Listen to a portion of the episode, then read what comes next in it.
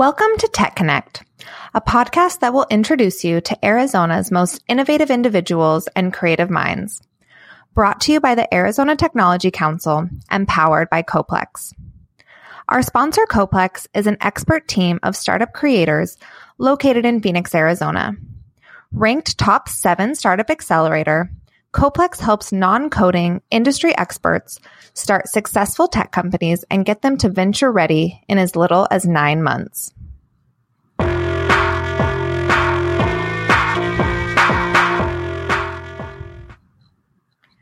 Hello, AZ Tech community, and welcome to the Tech Connect podcast. I'm your host, Lauren Whitty, Director of Marketing and Communications at the Arizona Technology Council. And we are joined today by Eric Miller, co owner of Phoenix Analysis and Design Technologies, better known as PADT Inc., where he is involved in providing tools and services to companies who design and manufacture physical products.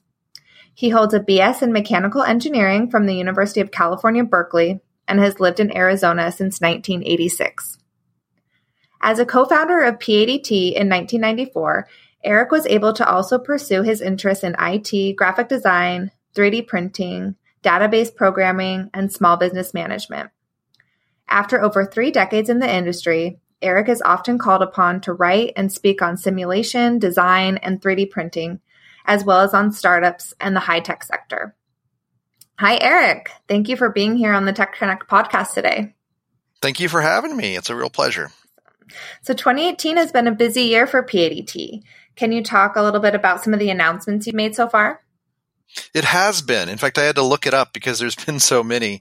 So we, we started 2000, we actually ended 2017 on a high note, which kind of gave us momentum when we won Entrepreneur Magazine's, um, they have a list of 360 top entre- entrepreneurial companies in the country, and we were 249 out of 360. Oh, so wonderful. that, that, that was the, the end of the year for us. So we felt really good coming out of the the holiday break and got started off. And what we did is uh, the first thing we we had that was new and exciting was we opened up a new office in Austin, Texas. Okay.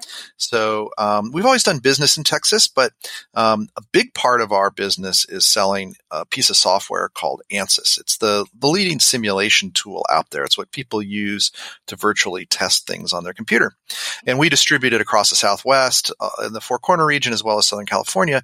And we were we were um, very lucky to be allowed to expand into Austin. So we're really excited about that. It has a lot. A lot of my excitement has to do with the barbecue available. Nice. Um, it is it is as good as they say on the Food Network, uh, but it's also a great tech community. It's a lot like Phoenix in a lot of ways, but also different. So it's been a great experience. Yeah, I can attest all, to that. Great barbecue. Yeah, it is wonderful. It's so so good.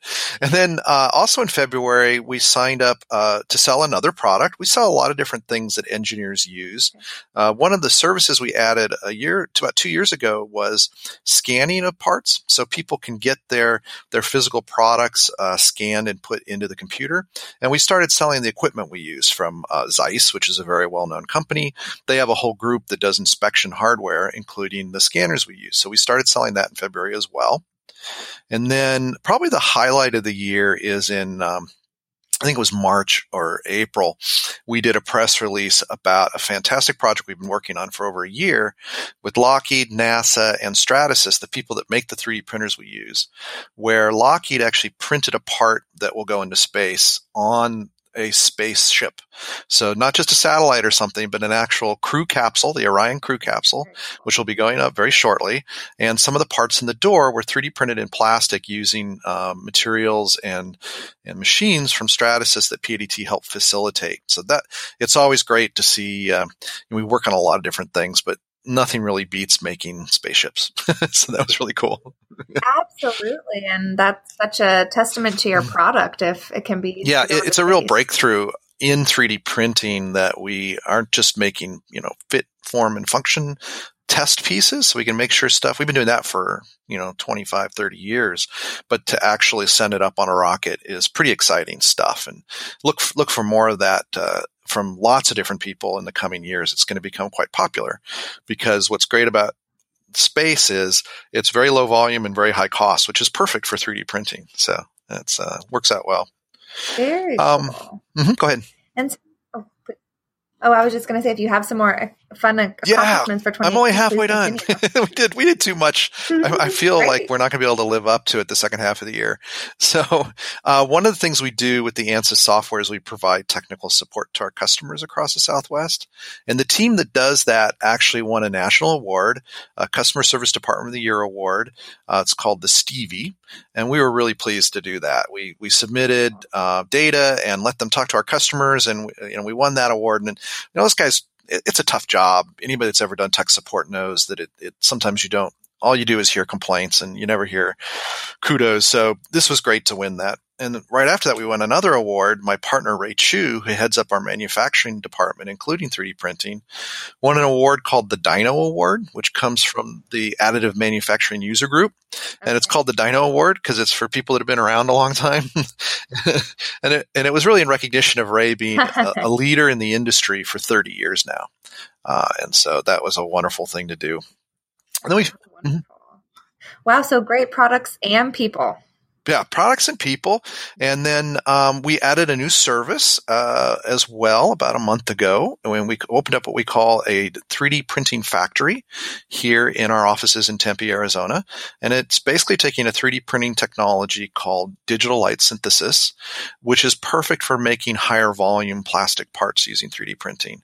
And so that we've been using it all year, but it's now something that um, is mature enough to where we're offering it as a service to people around the country uh, so we're making lots of cool parts, and hopefully some of our customers will let us share what they are soon. So we'll be able to do some case studies, and it's pretty cool stuff. And really? uh, and that that's actually it because I've been we've been so busy that we actually have two more press releases we're not done with yet. So yeah. look, for, look for more in August. awesome, awesome, will do. So before we get into some more of our deeper questions, can mm-hmm. you briefly explain the additive manufacturing process, aka 3D printing, for any listeners who aren't as familiar.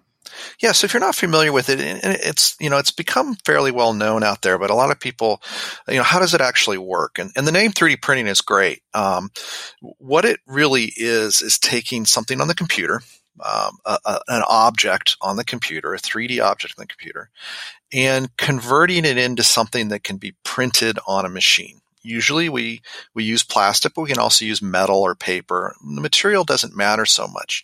But the way we do it in almost every technology is we take that computer part and we slice it into these tiny thin pieces. And then we lay down material or cut material or solidify material one layer at a time. So if you can imagine taking like a, a, block and cutting into lots of little layers and then cutting out pieces of paper, the, the shape of that, each of those layers and stacking them up, that's what we're doing. And we do it by maybe squirting plastic out like in a glue gun that's the most common technology. And when people say 3D printing, that's usually what they're thinking of. It's called actually our fancy engineering name is fused deposition modeling. But what it really is is like a glue gun that or a cake decorator, but it does it one layer at a time. Or we use lasers and we melt the coolest stuff out there right now is we use lasers to melt powder metal. So it smokes and sparks, and it's it's really cool. Um, but it, but it's all kind of the same. It's all layered manufacturing, and we're adding material. That's why it's called additive manufacturing. So instead of taking a block and cutting away material, which is the traditional way of making things, we we add material one layer at a time. Great, that's perfect. And so what is the significance of having a 3D printing factory in Arizona? So uh, it's something that when the technology first came out, everybody was like, okay, this is cool to make one, right? And that's what we've used it for for 20 some years is I'm going to make one. I'm going to use it to see what's going on, kind of visualize what I'm doing, maybe see how it fits together with other things. And everybody was like, well, you know, it takes me two to three weeks to get my part made using traditional methods. And if I'm going to do what we call injection molding, where I take plastic and I inject it into a mold, that's the most common manufacturing method for plastic. It can take months to get your part back. And so people were thinking, hey, I can get one part in a day. Can I get 100 parts in a week? Mm-hmm. And the answer was always no. Well, not really. Uh, it's kind of no. We kind of had your bets. Well, now we can. And so now if I need just a few parts when I need them, I can get them in less than a week, or maybe if it's a complicated part, in a week. So the turnaround time is much shorter than your traditional manufacturing methods.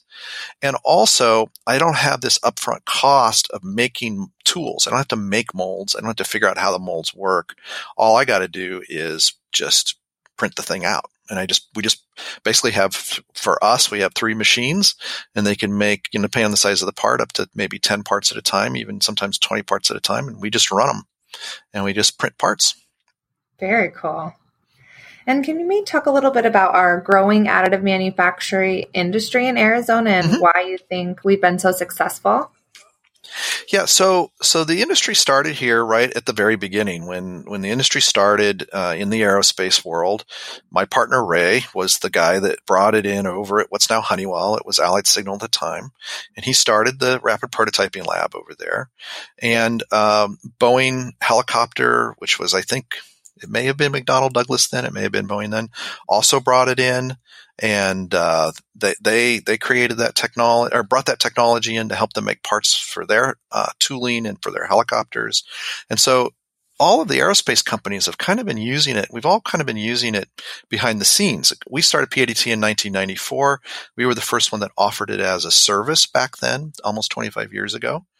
And um, it's just been kind of one of those things that mechanical engineers, we knew it was there. We always used it, um, but it wasn't really kind of a big deal outside of our little world of designing new things.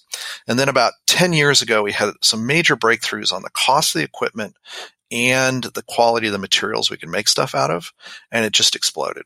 Interesting. The, yeah, so that's why people now are like, "Oh, 3D printing is new. It's it's actually an old technology, but it's become affordable and practical. so uh, it's moved beyond kind of these high end applications to where you can literally go down to your Home Depot store and and buy a, a 3D printer. You can go online and buy one. You know, these home systems aren't as accurate as the industrial ones, but they're there. And um, you know the the whole thing has. Um, been big here in Phoenix and, and, and Tucson as well, because we have so many people that design products and often complicated products. Uh, the semiconductor industry, of course, is significantly large here. And so the, the companies that make the chips make tools and, and all sorts of other kind of temporary fixturing and things using 3D printing. And then the whole aerospace industry has been a strong user of it. And it's moved into the consumer products and the medical devices, which are also strong industries here.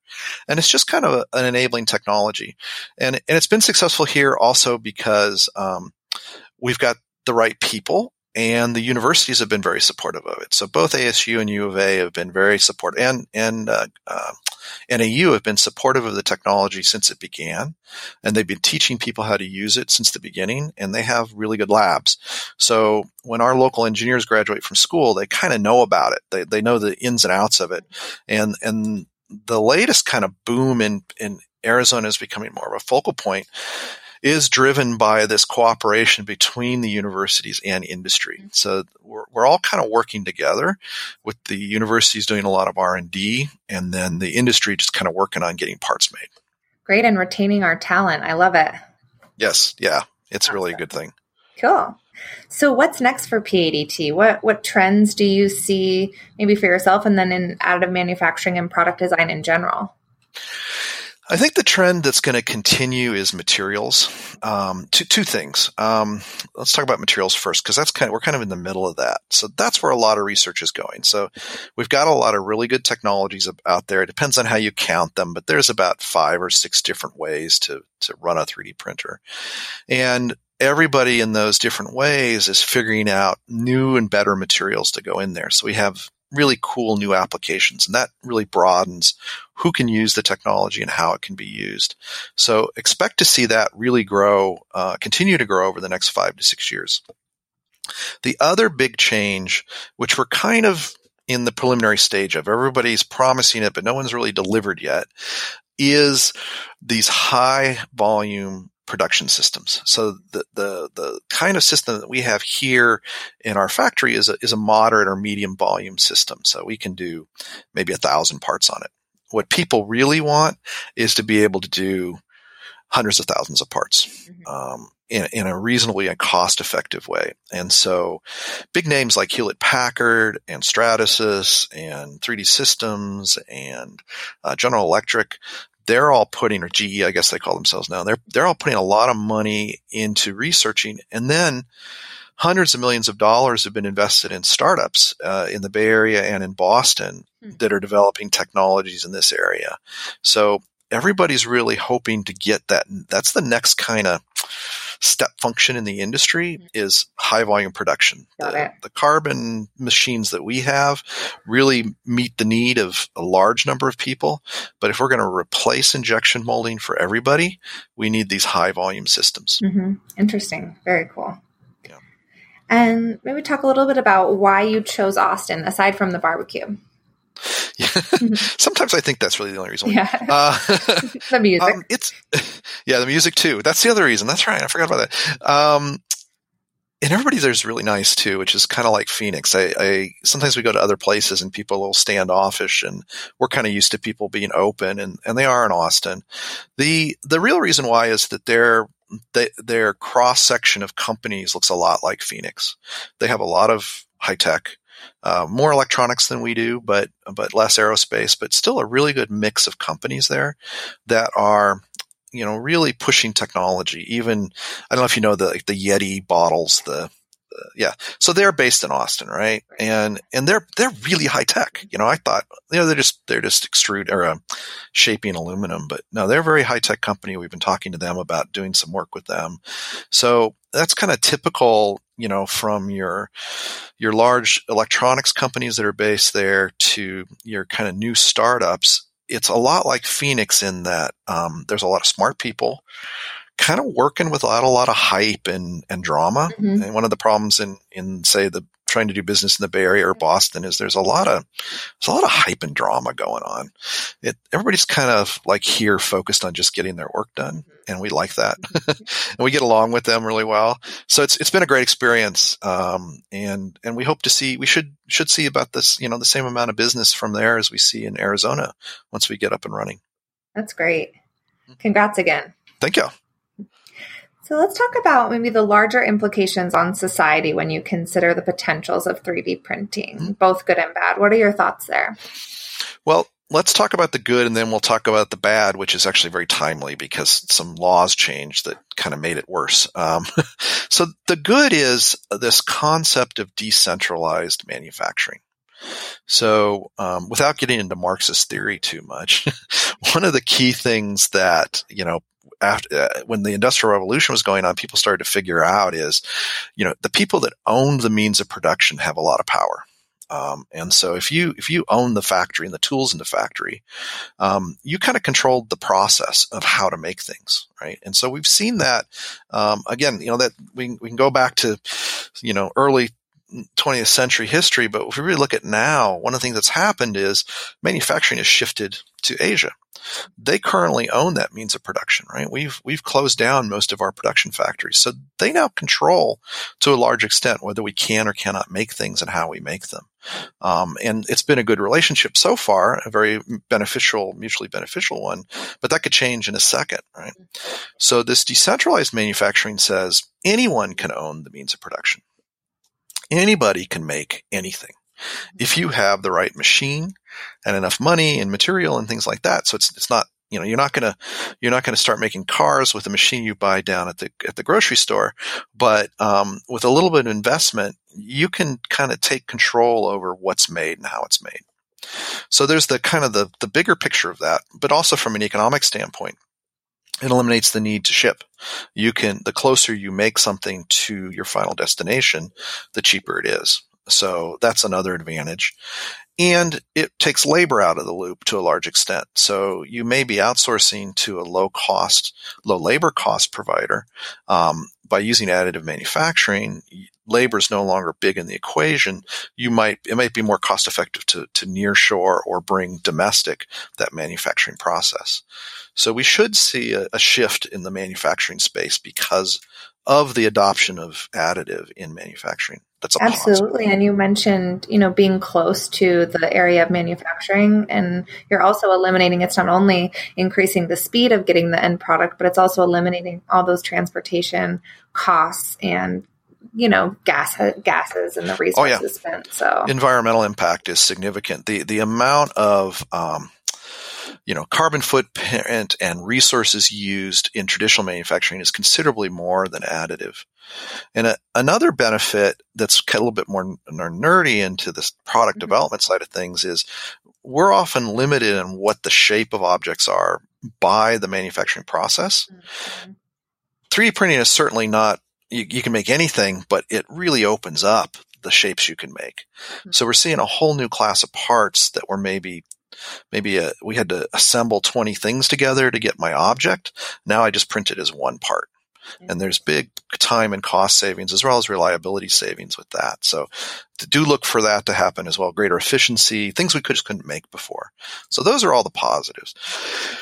The negatives are it's a two edged sword, right? It's a very powerful decentralized tool, so anybody can make anything. And what we're what we're seeing is a, a law, the the federal law, a lawsuit was won. Actually, the laws weren't changed, but a lawsuit was won uh, by a guy who, oh, about five or six years ago, 3D printed a gun. Mm-hmm. And he actually won that lawsuit, and basically, it's now legal for anybody. You don't have to be a licensed manufacturer of firearms to 3D print a gun.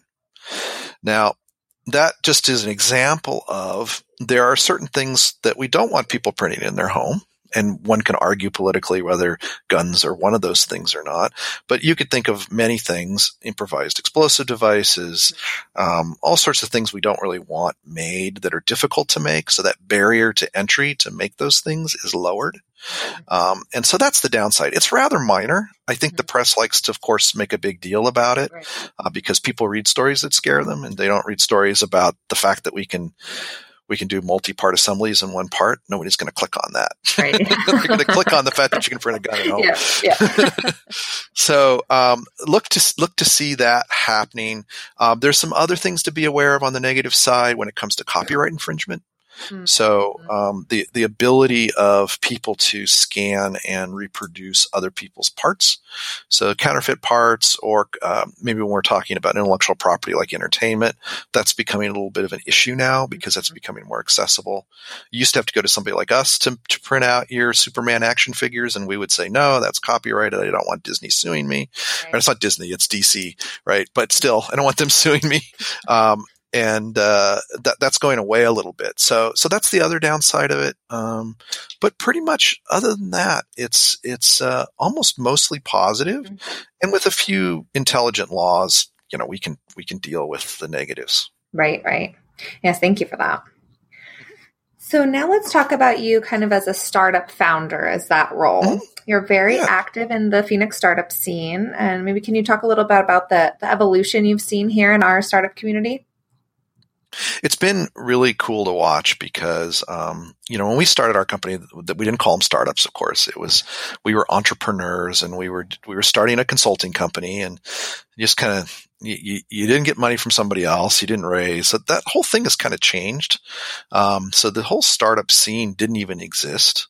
And even as as early as ten years ago, there were people doing what we would now call a startup. They're they were certainly referred to as startups, but we all kind of did our own. Everybody was kind of doing their own thing. There, there were little pockets of people working together, but it was a very, um, it was kind of, you know, we have urban sprawl here and a suburban sprawl here in Phoenix. We had startup sprawl as well, hmm, mm-hmm. where everybody was kind of working on their own and, and oftentimes uh, using resources from out of the state to mm-hmm. to grow and and and succeed, and that's totally changed. Um, there's a very vibrant startup community, very cooperative community, supportive, um, that um, really works together. There's a lot of very good resources at the city, state, and corporate level. There's lots of people helping each other. There's incubators. There's funding available. There's there's uh, three significant angel groups. Uh, the one that I belong to, is, which is uh, Arizona Technology Investors, as well as um, Desert Angels down in Tucson, and a new one uh, which is uh, Canyon Angels. Um, and so you know, lots, the more of those angel groups we have, the more early stage money there is. There's VC people paying attention to Arizona. So, so we're really at kind of the awkward teenage years right now. We're all, we're all kind of hanging out together. We're all kind of figuring out what our future is going to be. And what we're, we're really on the edge of is some successes. And that's, if we're going to succeed as a, as a strong place for startups, we need you know four or five really nice successes. And the potential's there. There's a lot of good companies that are right on the edge of that. And when that happens uh, it'll really put phoenix on the map. People are watching us and kind of waiting for that. That's kind of where we are now. There's some good ideas but nobody's going to invest until those ideas actually make money. Yes. Yeah no and I, I like that you pointed out kind of the having those people call them unicorns um, come out of yes. the community. yeah. So we um we went to Waterloo, Canada, and I think it's RIM who made BlackBerry. It's a great yes. example of a company mm-hmm. like that who invested in the local startup community, and it's it's grown leaps and bounds. It's very impressive. So. Yeah. Yeah, it's been very impressive, and that, that's one of the things we've been missing is we haven't had that. Um, we've we've got a couple of very very good um, successful uh, entrepreneurs that are kind of behind the scenes making investments. Uh, Mario Martinez being yes. probably the most active and most uh, positive influence on a lot in a lot of different ways, but he's just one guy, and there's two or three others. We we need we need dozens of those people. Um, and, a, and a kind of a side note, you mentioned RIM. So one of the companies I think is going to be one of our success stories, a company called Sirius Integrated, was started by I think he was the number four or five employee at RIM, but uh, he, he came here to Phoenix to for warm weather and uh, started a company here. But that's that's an example of a successful startup spinning other successful startups, even across geographies. Oh yeah, absolutely. That's very interesting. Mm-hmm. Small world. Yeah, yeah, no kidding. What other trends, challenges, or problems are you witnessing in our technology and maybe also startup community? Well, in the, in the technology community in general, the biggest problem we're facing is, and it's it's it's a problem and a and a blessing, is mergers and acquisitions.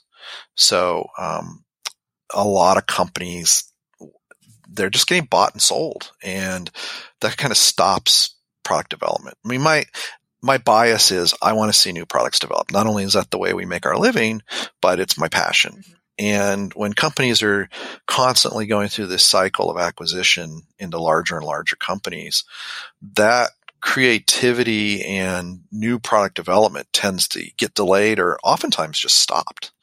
And uh, we see it across our company as well as many of the companies we work with that that support larger companies in that you know, you just you get going on a project and it gets canceled because the customer got acquired.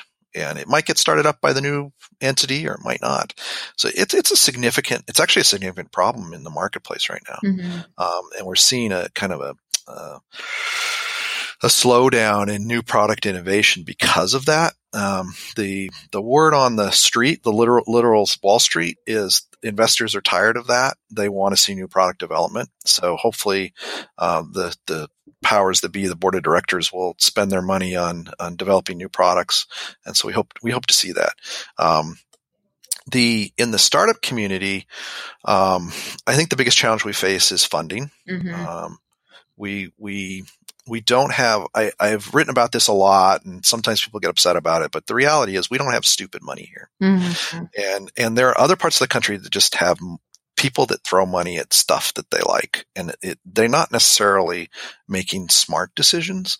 They're they're betting or they're just going on i like that person or i like that idea or it sounds cool. Um, and we don't have enough money for people to act like that. It's it's real pain if they lose their money mm-hmm. so we have good investments but they're not necessarily high risk. Right. Um, if you've got a really good idea with moderate to low risk, you will get funded in Arizona. That's not a problem. Uh, lots of great companies get funded every day here, every month here. Um, it's the riskier ones that also have the higher return potential mm-hmm. that are really struggling to find funding. Um, and um, you know, it's it's a numbers game. If we had enough wealthy people just kind of throwing money around, we'd have a lot of. Six, you, you, can't always pick the winners and losers, and so if we were just funding more companies, we'd have more winners. We might have more of that drama we were talking about too. Yeah, that more drama, right, and more people wearing uh, T-shirts with sports names, which I Well, and shorts. Somebody was wearing. We had a startup event last Friday, and there's some people wearing that. And I was just like, "Guy, if you look like a sitcom of character in a sitcom, I'm thinking of the sitcom Silicon Valley uh-huh. on HBO. You probably shouldn't wear it." Yeah, yeah.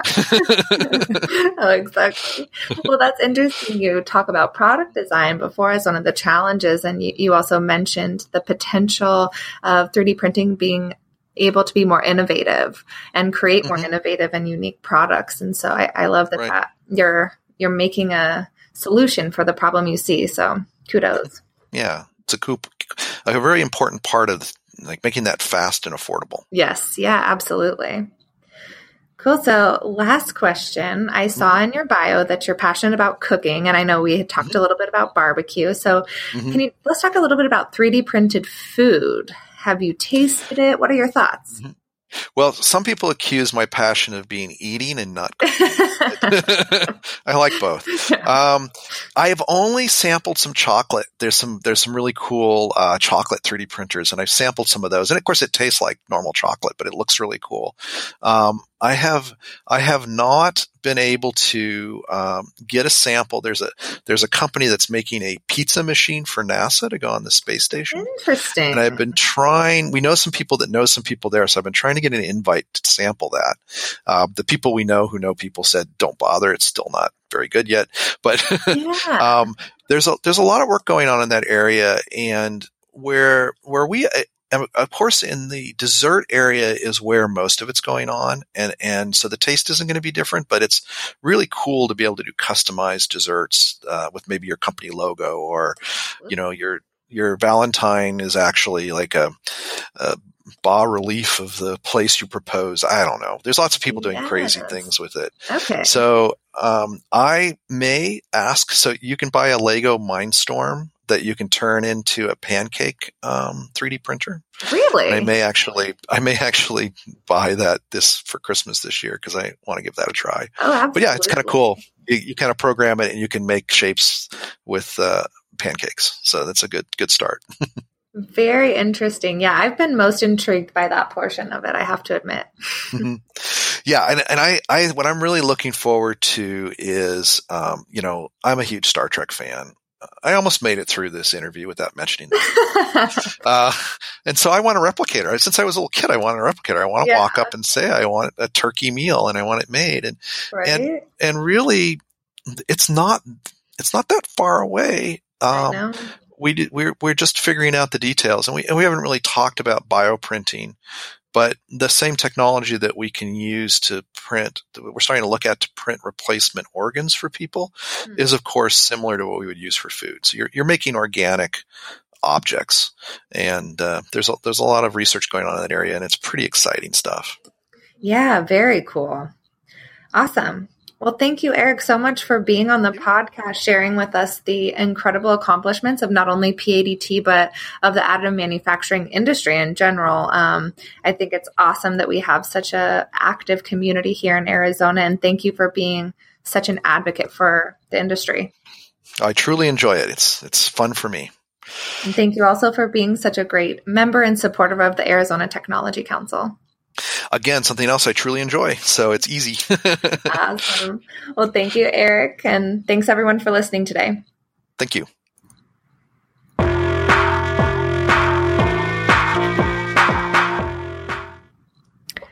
Please share this episode with your friends and subscribe to Tech Connect on Apple Podcasts app or wherever you listen to podcasts to get alerted of future episodes.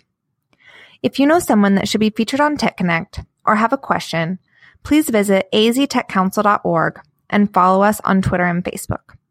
Hashtag TechConnectAZ.